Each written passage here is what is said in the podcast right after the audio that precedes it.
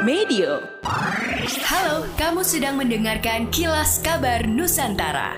Podcast persembahan KG Radio Network menyajikan berita harian yang mengangkat keunikan dari berbagai wilayah Indonesia. Kilas Kabar Nusantara dapat juga didukung oleh pengiklan loh. Dinas Sosial Pemberdayaan Perempuan Perlindungan Anak Pengendalian Penduduk dan Keluarga Berencana atau Dinsos P3AP2 KB Kota Malang menggelar sosialisasi penyusunan data kesejahteraan sosial Kota Malang atau yang lebih dikenal dengan PDKT SAM kepada 127 pilar sosial. Kepala Dinsos P3AP2 KB Kota Malang, Doni Sandito menyampaikan bahwa dalam sosialisasi PDKT SAM ini, pihaknya bekerja sama dengan Badan Perencanaan Pembangunan Daerah atau Bapeda Kota Malang serta Dinas Komunikasi dan Informatika atau Diskominfo Kota Malang.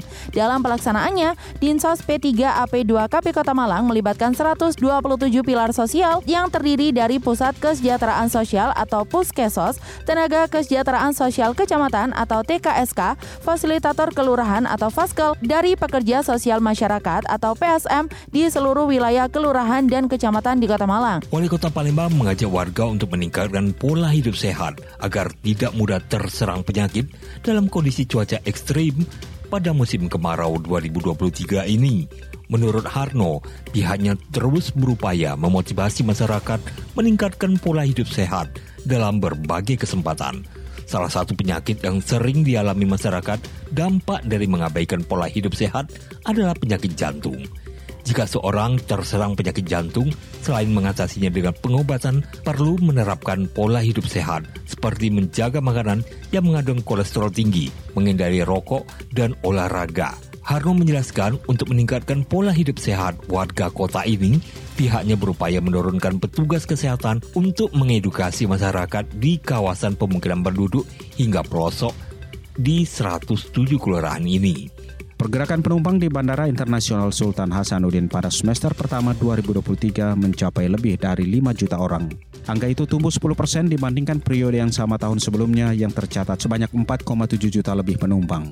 General Manager Bandara Internasional Sultan Hasanuddin Wahyudi mengakui tahun ini tren pergerakan penumpang semakin membaik. Hal ini didukung semakin mudahnya syarat perjalanan yang ditetapkan oleh pemerintah dan adanya tambahan hari libur bersama serta musim haji. Dia mengungkapkan tidak hanya penumpang, peningkatan trafik juga terjadi pada pergerakan pesawat. Pihaknya mencatat jumlah pergerakan pesawat selama semester pertama 2023 sebanyak 41 ribu lebih. Angka itu naik 6,4 persen dibandingkan pergerakan pesawat selama semester pertama 2022 yaitu 38 ribu. Di sisi lain, pergerakan kargo justru menurun sekitar 4,8 persen. Pada semester pertama 2023 tercatat pergerakan kargo sebanyak lebih dari 45 ribu ton. Sedangkan jumlah pergerakan kargo pada semester pertama 2022 sebanyak 47 ribu ton.